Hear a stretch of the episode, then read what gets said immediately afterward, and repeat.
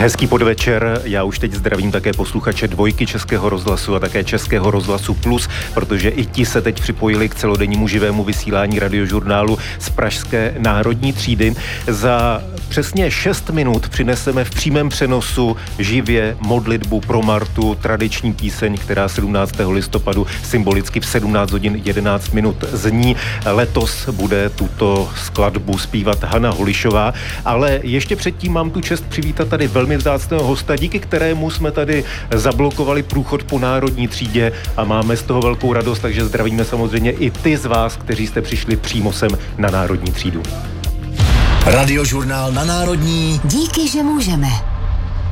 A já už to mohu prozradit. Hostem pro následující půl hodinu našeho speciálního vysílání je youtuber, kterého na YouTube, jestli jsem se dobře díval, odebírá 942 tisíc lidí, což je neuvěřitelné číslo.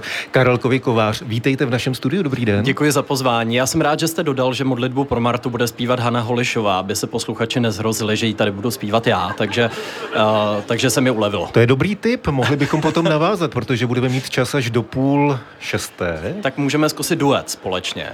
Tak v tom případě ten nápad padá tady pod stůl, který Dobře. máme mezi námi a možná někdy příště, ale eh, v tom vysílání nebudeme strašit naše posluchače.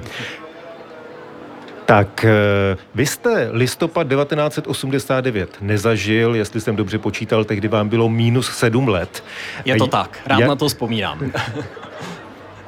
Co si pamatujete z té doby? Eh, vůbec nic, jak se říká, byl jsem na houbách, takže nejspíš tím jsem vařil. Tím lépe se vzpomíná, určitě. Jaké emoce ve vás listopad 89 eh, vyvolává? Já myslím, že jsem tohle datum vždycky vnímal hlavně přes mé rodiče a prarodiče, přes to, jak listopad probíhal v Pardubicích, tam byl u Východočeského divadla, tam byly taky schromáždění. Um, a zpětně vnímám, jak jako vlastně příjemné vzpomínky v těch lidech nechal. Uh, kolik lidí na něj vzpomíná i při těch minulých ročnících, tady jak na Národní třídě, tak na Václavském náměstí, uh, že byli svědky takhle velkého pohnutí v té společnosti a myslím si, že každý má nějaký svůj příběh, ten, kdo ho zažil a já ty příběhy moc rád poslouchám a tak si je skládám dohromady k sobě jako takovou velkou mozaiku a snažím se aspoň představit, jaký to tehdy muselo být. V těch posledních letech se vedou debaty, jestli 17. listopadu vlastně slavit, jestli už to není příliš dávno, jestli už to spíš nepatří do historie a nemáme se věnovat spíš tomu, co je teď. Jako člověk, který to nezažil, jakou na tohle máte odpověď? Já myslím, že je to důležitý milník, eh, že je důležité nejen vzpomínat, ale možná i rýsovat nějaké podobnosti s tou dnešní dobou, protože dnešní doba je hodně složitá. Eh, máme tu spoustu mladých lidí, kteří, jak jste zmiňoval, i stejně jako já nezažili 17. listopad 89 a pak přichází na řadu otázka, jestli a jak si ho připomínáme, jestli si z něj bereme nějaké lekce, eh, jestli jenom vzpomínáme, anebo jestli možná tyhle ty tu paměť, která v tom národu a v té společnosti je, jestli si z ní bereme možná nějaké lekce do té současnosti a jestli jsme schopni, jak říkáte, pro některé také asi i trošku kriticky nahlížet na ten vývoj od toho 17. listopadu do dnes a možná i naslouchat těm, kteří třeba do toho šli s trochu jinými očekáváními a být připraveni vyslechnout a, a hovořit s nimi. My samozřejmě o tom budeme mluvit dál, ale možná jako úvod, než nás přeruší modlitba pro Martu, eh, já využiji text téhleté písničky, tam eh, za chvíli uslyšíme, jak Hana Holišová bude zpívat o tom, ať zloba, závist, zášť, strach a svár pominou. Asi se nedá říci, že by za těch 34 let eh, pominuli. Čím to je? Já myslím, že tím, že nikdy úplně nepominuli, že, že ve společnosti vždycky jsou, ale záleží, jestli zrovna vyhřeznou nebo se je daří držet tak nějak trochu pod pokličkou. A proto si myslím, že velmi důležité i při tom dnešním datu mluvit o nějaké té kultuře, i té debatě, kterou mezi sebou máme, jestli je kultivovaná, jestli jsme schopni se naslouchat, hledat tu společnou řeč. A já si myslím, že obzvlášť, když občas pročítám diskuze na sociálních sítích a, a vidím, jak spolu jsou dva lidi schopní hovořit, uh, to je vždycky první příznak toho, že trošku ztrácíme nějaké zábrany a ono to často začíná u slov, ale pak se to nějakým způsobem vyvíjí. Takže myslím, že je důležité při každý takovýhle příležitosti na to poukazovat a, a přemýšlet nad tím, protože ta, ta zloba, ten svár v té společnosti vždycky trochu je a záleží, jestli jsou třeba u moci zrovna lidé, kteří s ním umí kreativně pracovat v té společnosti, ho možná ještě podporovat, probouzet a třeba ho využívat ve svůj prospěch. Jste použil sloveso hovořit u té komunikaci přes eh, sociální sítě. Tam možná právě problém je v tom, že to není, že by spolu lidé hovořili, ale že si píší. Je to tak. A, a, asi žádná debata v komentářové sekci nekončí uznáním jedné strany a vidíte, to máte pravdu, já jsem se mýlil a moc se omlouvám, že jsem vás takhle nazval, tak děkuji za tuto plodnou debatu. Většinou to končí ještě v hlubších příkopech, než kde to začne. Takže já myslím, že je důležité spolu umět mluvit i hezky naživo. Je přesně 17 hodin 10 minut, necelá minuta zbývá do toho, kdy si vyslechneme tradiční součást oslav 17. listopadu modlitbu pro Martu. Já už teď předávám slovo naší reportérce Janě Karasové, která by měla být přímo pod balkónem, ze kterého za chvíli tato píseň zazní. Jano, slyšíme se? Ano, dobrý večer. Tak já jsem za balkónem v paláci metro. Davy lidí jsme na Národní třídě sledovali celý den, ale podle toho výhledu, který se mi z balkónu teď nabízí, jich rozhodně ještě výrazně přibylo. Oči mají upnuté nejen k balkónu, na který za chvíli vyjde zpěvačka Hana Holišová, ale také na zdi paláce, na kterých se teď promítá videomapping s motivem české sounáležitosti. Zpěv modlitby pro Martu se na 17. listopadu stal sváteční tradicí, a to i ve vysílání radiožurnálu. Píseň se stala symbolem odporu proti komunistickému režimu, pojí se s ní hlavně jméno zpěvačky Marty Kubišové. Ta ji nahrála v roce 1968 a potom byla zakázaná a znovu tedy zazněla v roce 1989 a teď ji můžete slyšet v podání Hany Holišové.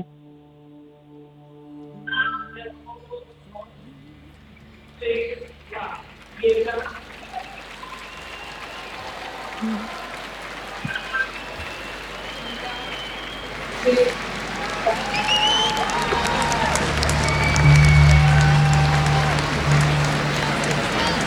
mír dál zůstává s touto krajinou.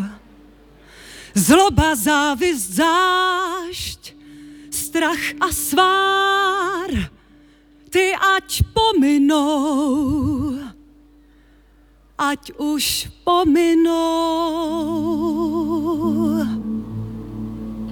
Teď, když tvá ztracená vláda věcí tvých zpět se k tobě navrátí.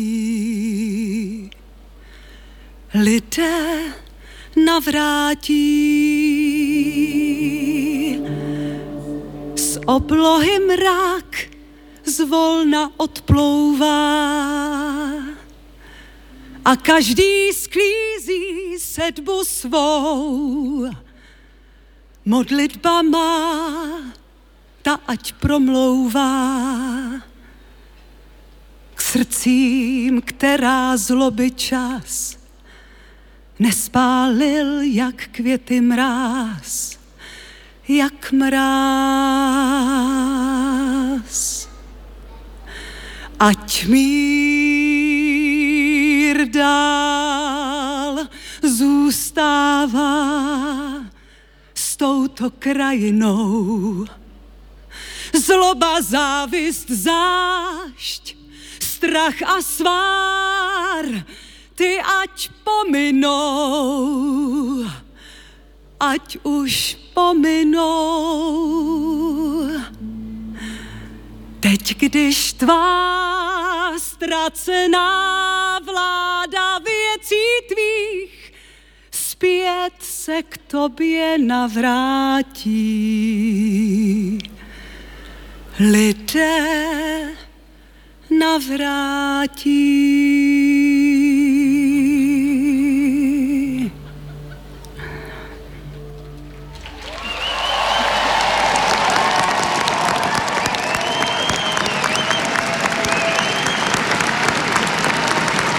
Potlesk zní na Pražské národní třídě. Ten potlesk patří jak Haně Holišové, která nádherně odspívala modlitbu pro Martu, tak samozřejmě i samotné Martě Kubišové.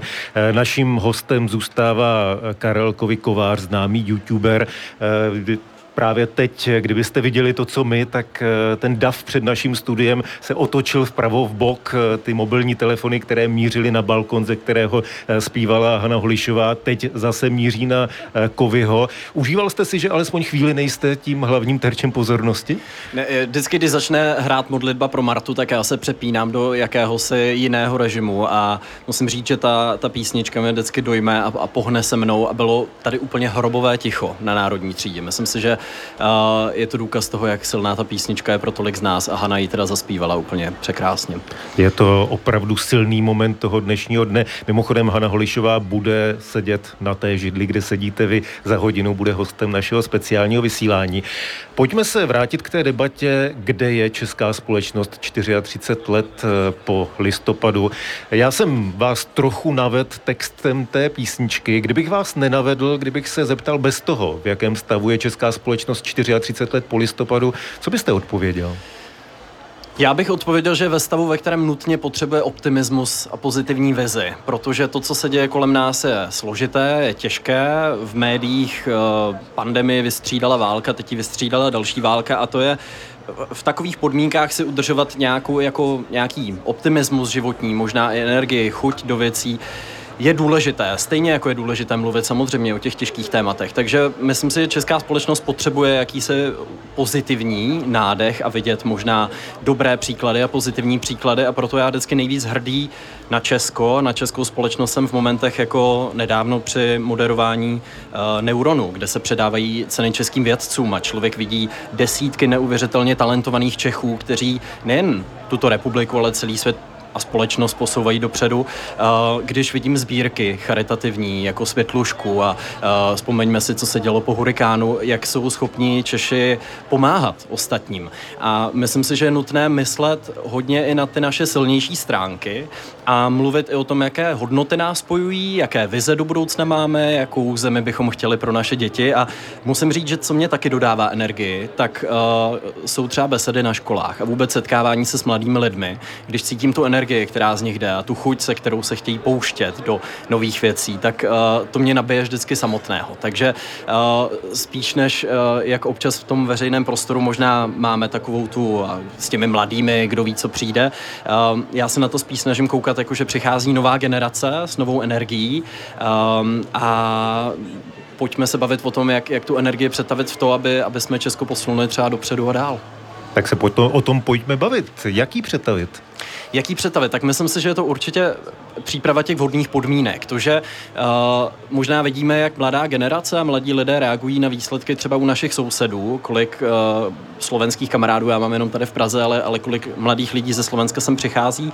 A nejen ze Slovenska, to jsou lidé z Běloruska, to jsou lidé z Ukrajiny, to jsou lidé nám velmi podobní a uh, jsou to mladí lidé, kteří také můžou tu svoji energii nám tady předat, když jim na to připravíme vhodné podmínky a umožníme jim ten talent uplatnit. A um, budeme mít možná v některých aspektech jednodušší stát, kterým nebude házet klacky pod nohy. Já si sám vzpomínám, když jsem se chtěl nechat splnoletnit, byl to složitý proces a uh, na spoustu věcí jsem si musel přijít tak trošku sám, musel jsem se obouchat jakožto mladý podnikatel, osoba samostatně výdělečně činná, takže já myslím, že je spousta témat, na kterých se můžeme, na které se můžeme zaměřit a o jakých jiných se dneska bavit, než právě třeba o moderních dějinách a o tom, jak jsme schopni se bavit o té minulosti a uh, možná na ní koukat jako na soubor takových lekcí, uh, které snad do budoucna nám umožní žít v co nejlepší společnosti.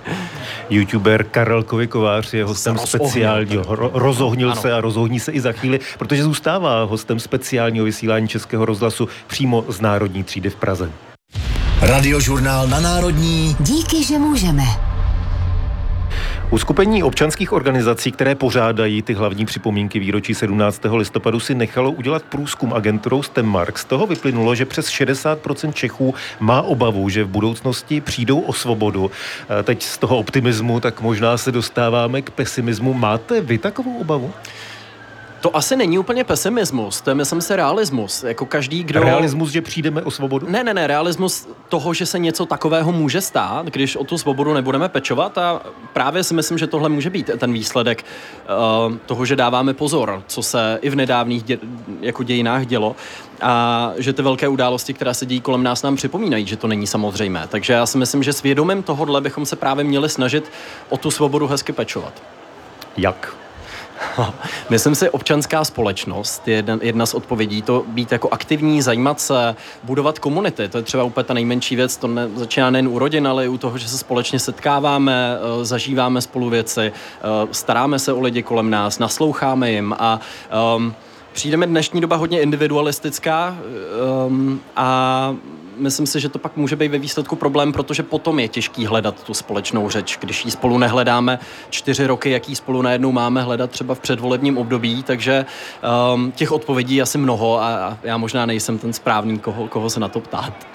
Já myslím, že určitě jste správný, konec konců vás poslouchá a dívá se na vás milion lidí pravidelně na, na vaše videa, takže kdo jiný by měl eh, mluvit o tom, co ti lidé vnímají, jak reagují, co potřebují, protože vy musíte mít velkou zpětnou vazbu od nich, nebo ne? Já mám velkou zpětnou vazbu, snažím se právě, jak jste zmínil ten můj kanál, tak na něm otevírat témata, která vnímám jako důležitá. Teďka chystám zrovna téma syndrom vyhoření, bavím se s, s mladými lidmi a vnímám to, že Možná jsme tak trochu zapomněli po tom, co se tu dělo ty poslední roky, že mladí lidé ve svých formativních letech prostě strávili rok nebo rok a půl téměř v izolaci, bez sociálního kontaktu. A Až mě překvapuje, že se možná někteří lidé diví tomu, že najednou mluvíme hodně o duševním zdraví a různých poruchách a komplikacích. Po tom, co jsme tady všichni kolektivně zažili, ale ne každý z nás byl v těch formativních letech, kdy se tvoří naše osobnost a na to by bylo dobré jako nezapomínat. Takže uh, vnímám to. Pro mladé lidi je to extrémní tlak, pro lidi, kteří vyrůstají dneska, je to jiná realita, než ve který jsem vyrůstal já v devadesátkách, kdy se svět otevíral, globalizace byla jedním z hlavních pojmů,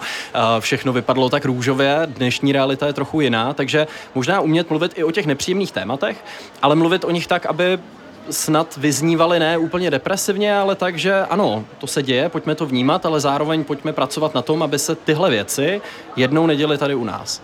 Ono je zajímavé se podívat, jaká všechna témata otevíráte v těch svých videích. Mě možná trochu překvapilo, když jste před několika měsíci začal vysvětlovat penzijní systém, co je to ten první pilíř, druhý pilíř, třetí pilíř. Jaký třeba na to jste měl ohlas?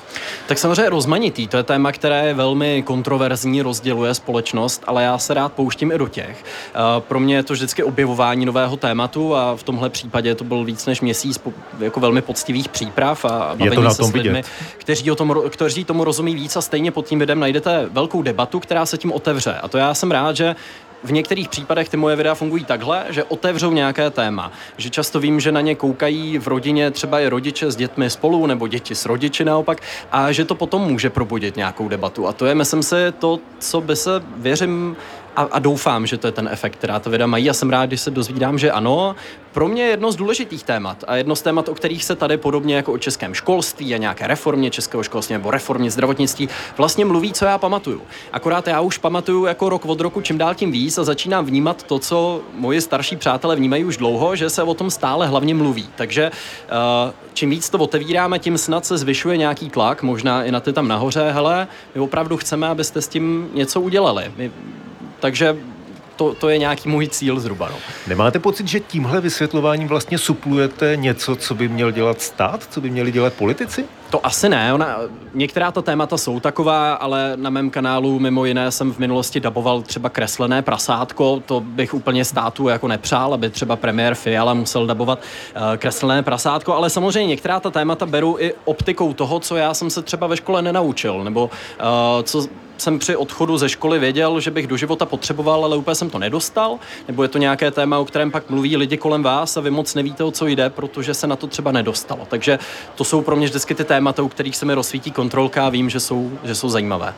Já jsem si říkal, že když se vrátíme do pandemie covidu, vy jste konec konců o tom mluvil před chvílí, tak eh, tam vlastně tím, kdo možná eh, nejsrozumitelněji vysvětloval, co stát rozhodl, co je v těch opatřeních, byl tehdy Dominik Ferry. Eh, když jsem viděl ta videa o penzijní reformě, tak mně přijde, že srozumitelně, nebo o penzijním systému, tak srozumitelně jste o tom mluvil vy.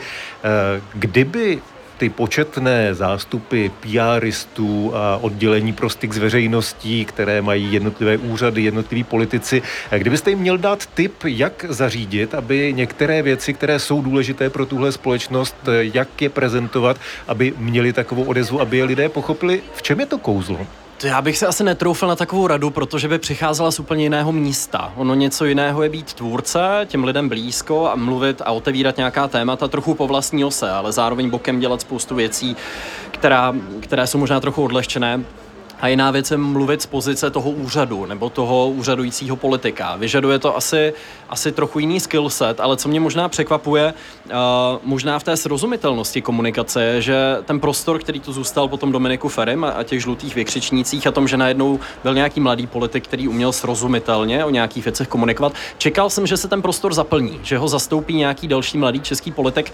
Úplně nemám pocit, že by se tak dělo, ale vnímám, že se proměňuje ta komunikace politiků a ministerstv a úřadů s lidmi a že se snaží jít s dobou a snaží se přijít na zub těm sociálním sítím a, a, a snažit se komunikovat možná s těmi mladšími, ale je to jiná disciplína. A jako umění zkratky je někdy náročné, protože může dojít k něčemu zavádějícímu, můžete vypustit něco důležitého a pro mě je to o tom, že já napíšu přilepený komentář, omlouvám se za tady chybu a tady máte, tady máte opravu.